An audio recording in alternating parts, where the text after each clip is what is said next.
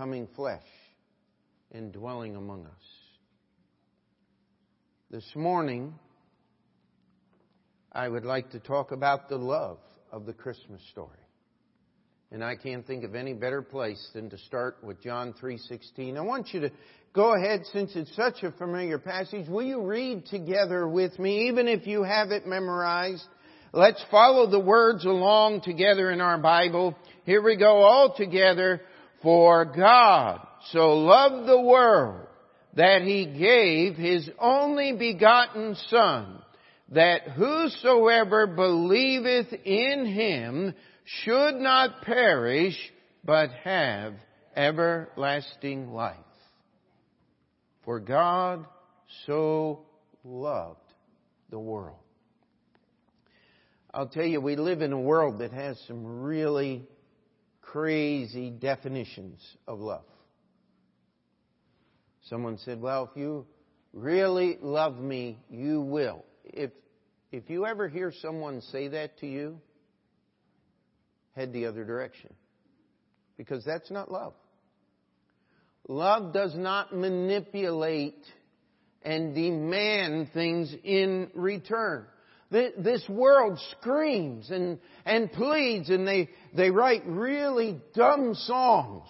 How many of you have heard that crazy song? I gave you my heart last year for Christmas and the next day you gave it away. That's, oh. If I had done that, I wouldn't sing about it. How about you? I, I mean, I wouldn't admit that I had done that, that I had been so foolish to give the most precious thing I owned to someone who didn't care about it. You see, that's all the world has. Can I challenge you today to think about something? God's love demands perfect holiness. If you're to think about the attribute of God that sets him apart from every other thing known to mankind, would it not be God's holiness? Could we say amen? God is holy. Never once has He transgressed His law. Never once has He contradicted His character as God. But let me ask you a question. How many of us this week have done something that we had to say, Oh, I'm sorry. I, didn't mean to do that. I didn't mean to say that. You know what you just did? You contradicted your character. I got two little boys. Daddy, will you do something with us? And it's like, son, I'm working on your Christmas present. I don't care. I want to play now. Uh, I, I don't want to wait till then. I'll tell you, we need to be reminded that God's love Here's what the Bible says. I'm going to read you some verses so I, so we don't have to take time to look them all up. But Hebrews 12:14 says, "Follow peace with all men and holiness, without which no man shall see the Lord." I've often, in trying to give people the gospel, uh, they've said, "Well, nobody's perfect." Well, yeah, the Bible says all have sinned and come short of the glory of God. Do you agree with that? You don't really say amen so much as oh me because it's so true. It's, it's the fact that we have all failed. But it all started with just one sin. Look at the mess we are in. Do you think God in His goodness is going to allow that to start over again in heaven? Hello? He can't. He won't. Because He's God. And because He is good, His love demands holiness. Perfect holiness. That's why Jesus Christ came to earth. The Bible says, For as many as of are the works of the law are under a curse, for it is written, Cursed is everyone that continueth not in all things which are written in the book of the law to do them. Uh, I've met many people, and I hope you don't mind hearing me say this over again, but I've never met anyone trying to go to heaven by keeping the Ten Commandments could name me all Ten Commandments. Now, I would think if it were that important, you ought to know what they are, wouldn't you? And then, even if you could name all the Ten Commandments, I would remind you that there are 603 others that are in God's law. Every one is just as important as the ten, which is the summary uh, of all of God's law. But, see, we have this crazy idea. I love my children. I could never punish them. I could never tell them no. That's not love. That is not love.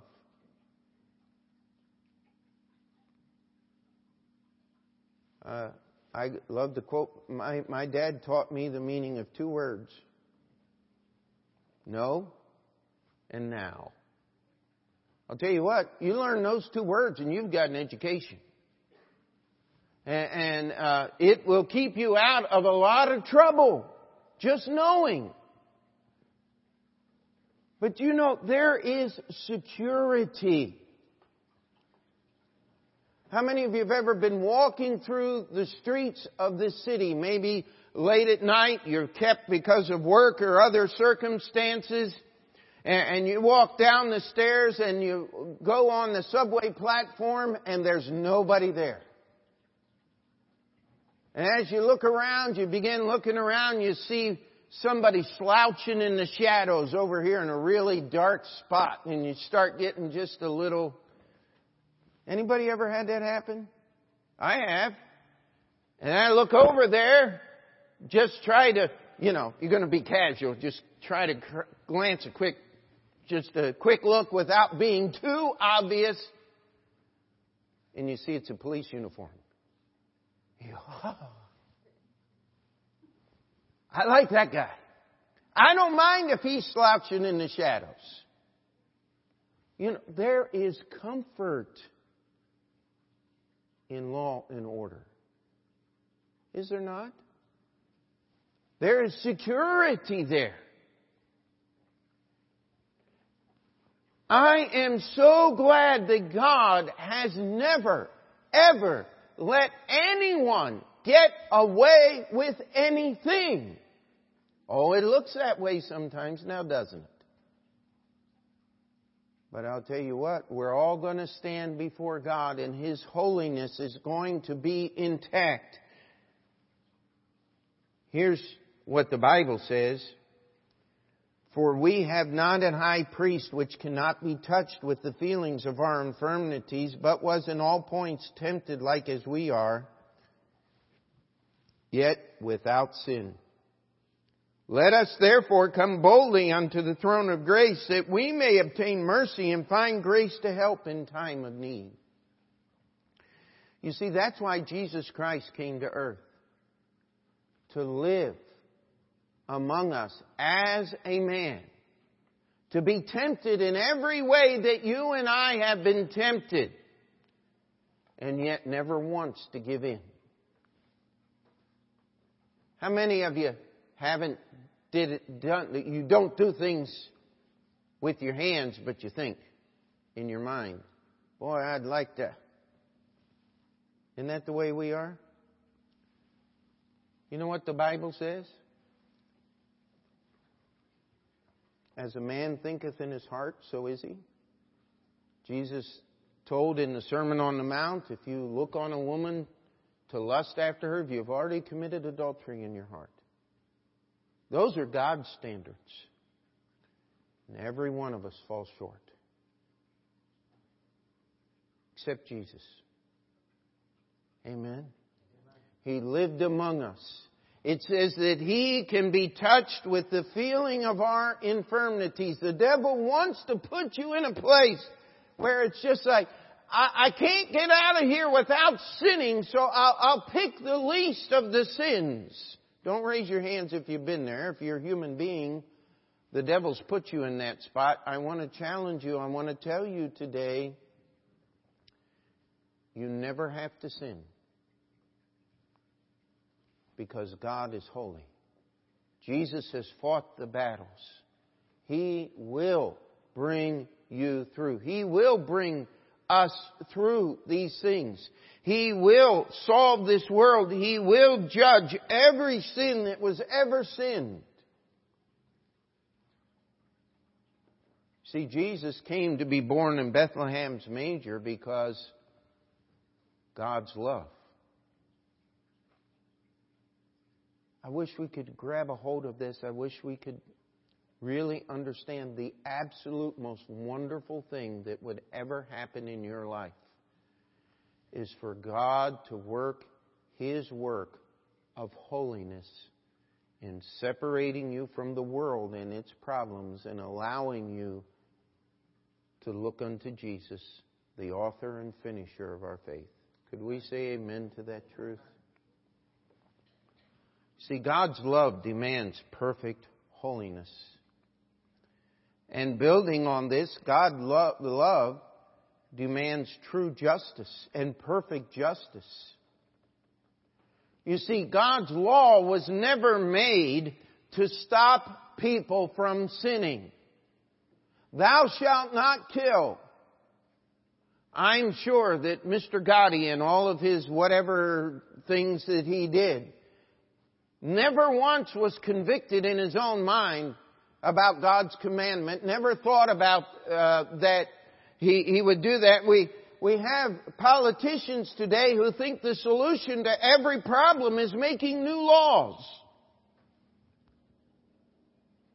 I mean, I watch the people. They put in the big speed bumps. The the city, uh, the speed limit in New York City is now 25 miles an hour. How many of you actually drive 25 miles an hour? Don't raise your hands. Don't lie in church. I watch cars going up here and hitting that speed bump so hard that they're throwing sparks out on the street. What's really great is about two o'clock in the morning, a delivery truck comes roar, garbage truck comes roaring down here doing about 50 miles an hour, hit that speed bump, and it sounds like the truck is going to come right apart on the street. It doesn't, praise God, but let me tell you,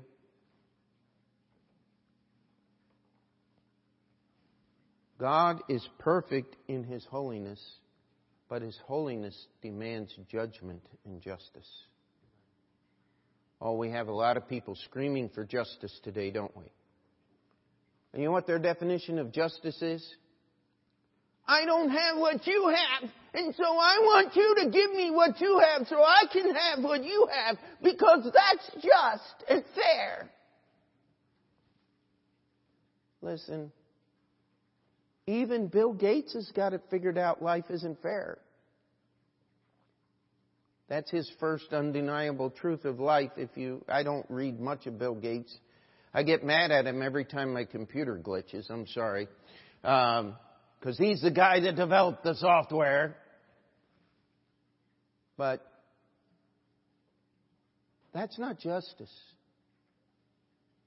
You know what justice is? That every one of us would be separated from God for all eternity in a place called hell. You see, God created hell for the devil and his angels.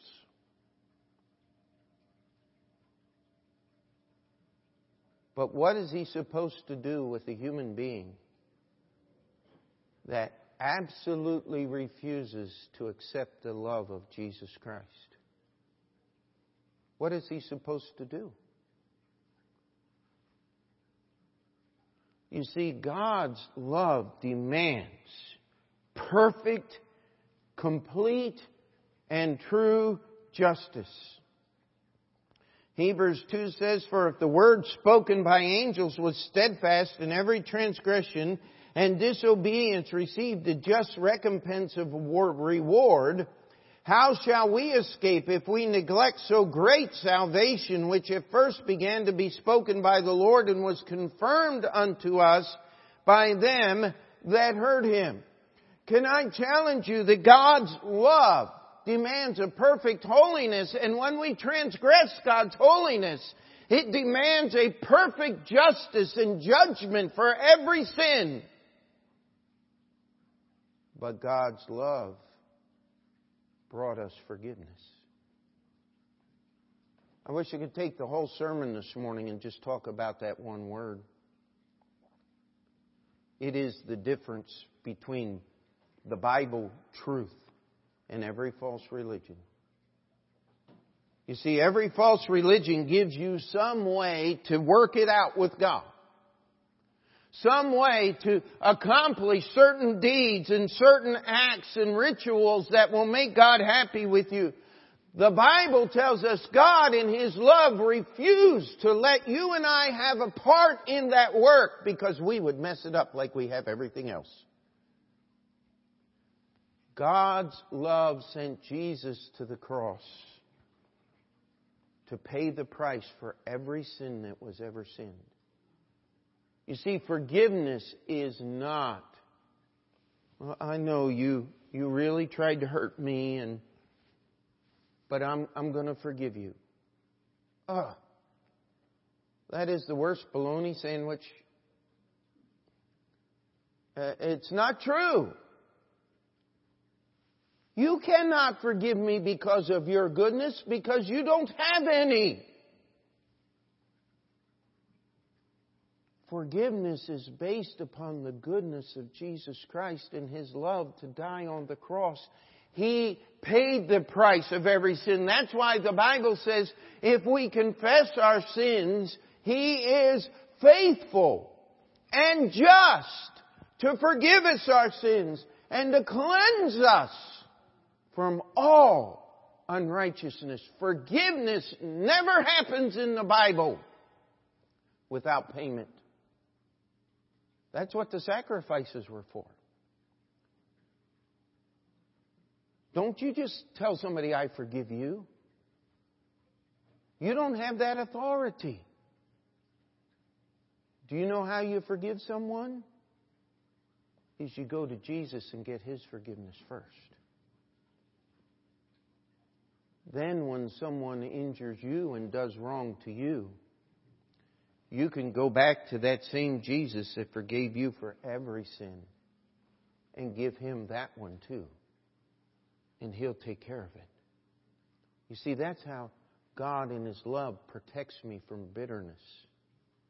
He protects me from carrying around the weight of other people's evil deeds against me. Someone once asked me, Pastor, why do the innocent people always suffer? Because sin is evil. What kind of world would this be if there were no consequences for sin? There are consequences, and innocent people do suffer. But I don't have to carry the grudge of unforgiveness because Jesus paid for every sin on the cross. He fulfilled every ounce of God's justice in His love for us. Not only will He forgive me my sins against Him, He'll forgive me other people's sins against me. And you know what that does for me? It sets me free. I don't have to carry the weight of the wrong that other people do. His love, His holiness, His justice brings me forgiveness. Amen. If you want to sum this up, the message this morning so far, here's what we would say. The grace of God that bringeth salvation hath appeared unto all men. You see, it's God's grace. You know what grace is? How many of you have ever had a little cut? I remember, do you remember the Oh man, Schmutzler family going to Mongolia. They were here, and uh, their little boy did something. I don't know what he did. He, I think he fell down on the carpet in the basement, got a little burn on his chin. And, and my wife went and got a some antibiotic salve and a little band aid, and he told his mom, he says, "I like that church medicine. It just makes me feel better."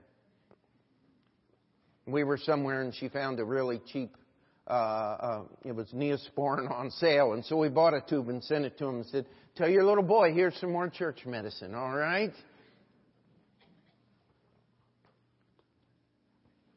See, that's what grace is. Grace takes the healing work of Almighty God and puts it on the spot that hurts.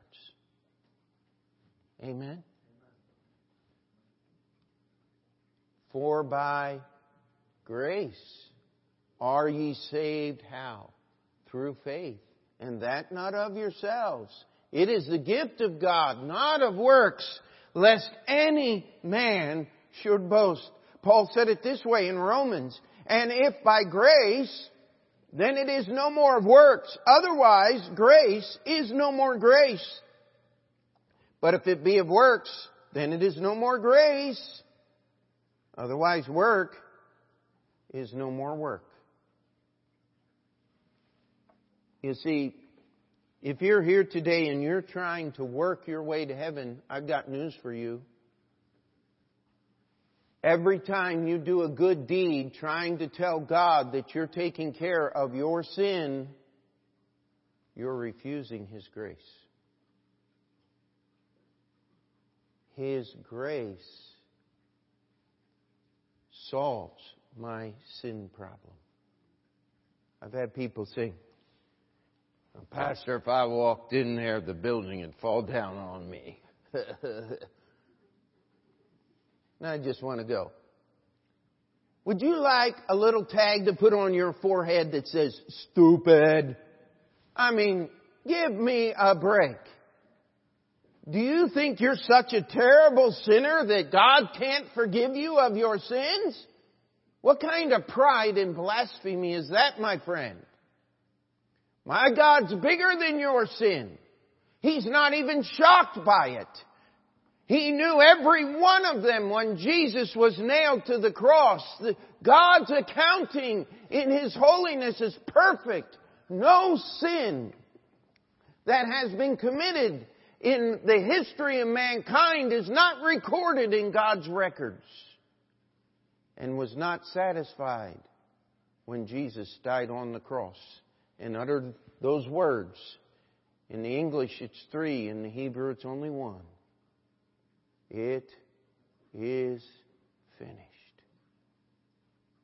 For God so loved the world, He gave His grace to all. You see, I do believe in working for the Lord Jesus Christ.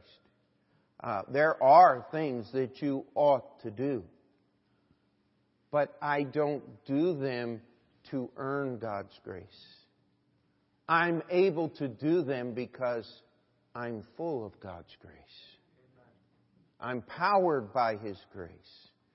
And my human nature will get in the way and make it hard to see that sometimes, but that's why we can go back and ask His for His forgiveness, and He is just to forgive us. He's faithful. He's always there. How many of you get tired of someone coming and asking favors of you? You know why? Because we run out of time and we run out of energy and we run out of strength. God never does. You see, He loves us. He's given us His grace. What's the last thing? Faith. You know what faith is? For by grace are ye saved through faith. You see, God's love demands perfect holiness. God's love demands perfect justice. And that perfect justice gives, brings us forgiveness. Amen. God's love brings His grace to us that we can take His perfect holiness, His perfect justice, His perfect love, and we can apply them to our own lives through faith. And we don't have to live like everybody else. We can have hope, joy, peace, and love. We can have the answers. Uh, I love that song. I heard the bells on Christmas Day. I, I think of the story of, of Mr. Longfellow as, as he was sitting there trying, and then he says, God is not dead, nor doth he sleep. Amen. Hate is strong, but God is stronger. You see, there is no power in this world that can resist the love of God. But in order for you to enjoy it, you have to receive it.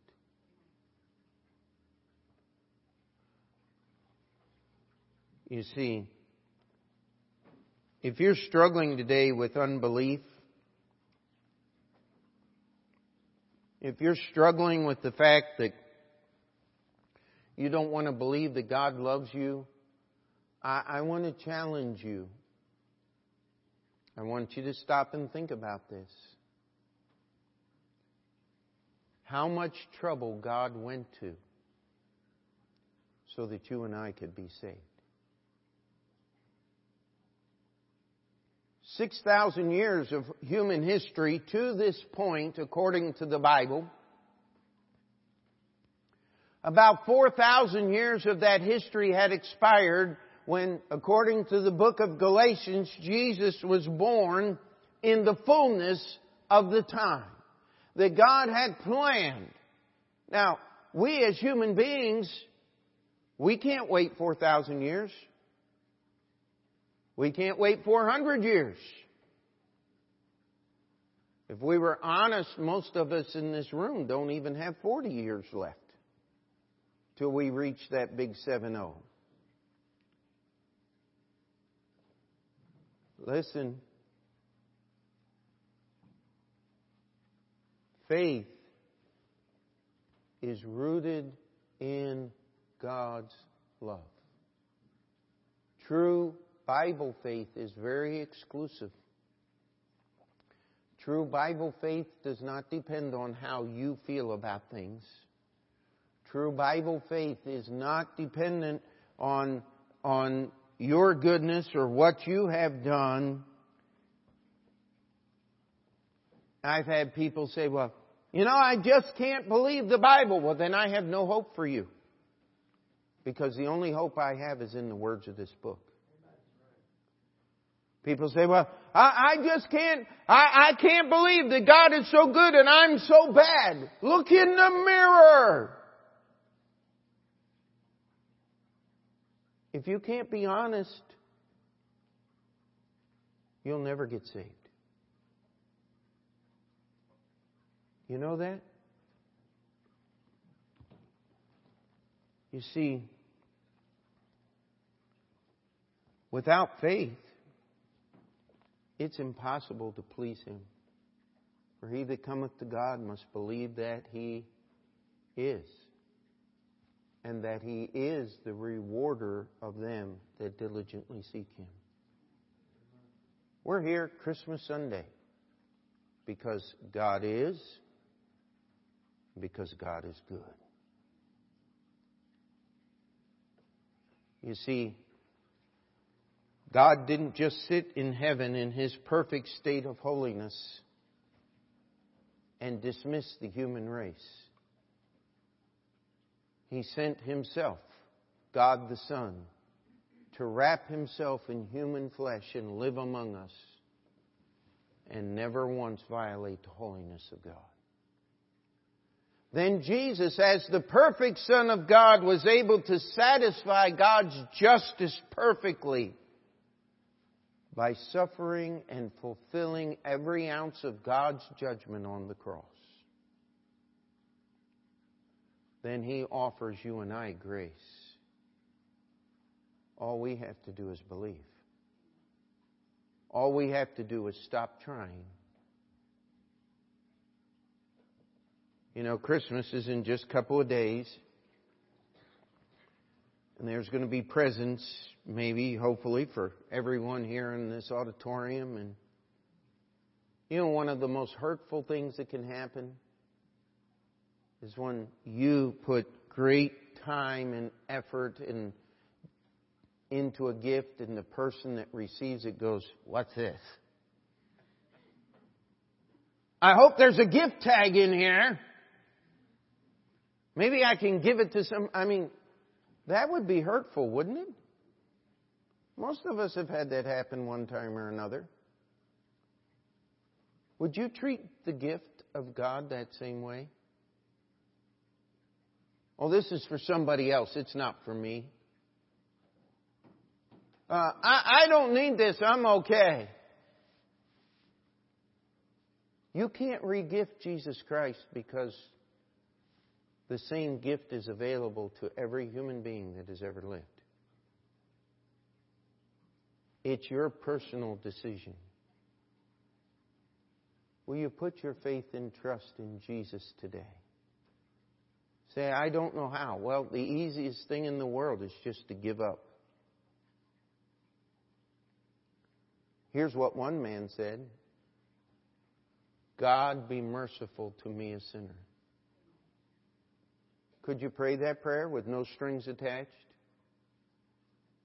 And just simply say, God be merciful to me. He'll save you today. He'll save you forever. Because He's already taken care of His holiness and His justice. His grace is greater than any sin you can ever sin. All you must do is believe on the Lord Jesus Christ. Now, Christian, you're here today and we're celebrating Christmas together as a church because it's a great time of the year. Amen.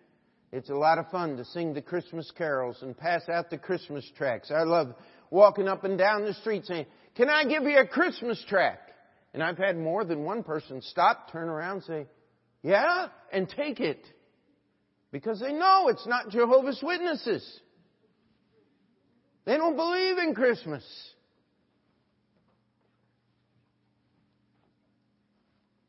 Let me, let me challenge you today. How you got saved was believing on the Lord Jesus Christ. If you're not saved, you can get that done today. You say, but I can't. Yes, you can. God will not withhold His salvation from any human being. The only way you miss out on God's salvation is by you refusing God's love. Now, Christian, the way you got saved is the way you live. How many times this week have we refused God's love and went our own way or tried to sort it out ourselves? He is faithful and just to forgive us and to cleanse us from all unrighteousness. You see, that's how great His love is. His mercies are new every morning, are they not? Great is thy faithfulness. Cannot exhaust this topic, the love of God. Just in the story of Christmas, we could be here until t- tomorrow and we wouldn't even be getting started. But I'll tell you something better than me trying to explain it to you. Live it. Live in His forgiveness. Live in God's love. And you won't have to wait till Christmas Day to enjoy the love of the Christmas story. And all God's people said. Dear Heavenly Father, we come before you this morning in prayer. And Lord, my prayer is for each person in this auditorium that they would understand that that baby that was born in Bethlehem's manger now sits at the right hand of the majesty of God on high. He has offered salvation to anyone and all who will believe on him. Only in Jesus can God's holiness remain untainted. Only in Jesus can God's love be ever true. Only in Jesus can God's forgiveness be real and yet His justice never compromised. Only in Jesus can we touch out, touch and receive God's grace into our own lives through faith. Lord, we ask that the Holy Spirit would have freedom to work in each heart and life here today. In Jesus' name we pray. Amen. Let's stand together the hymn of invitation. 308. As Andrew comes and leads us, would you come? If you need to pray, the altar's open. If you need to be saved, look this way as you come. And we'll have someone take the Bible and show you how you may know your sins are forgiven and heaven's your home. Would you come as we sing?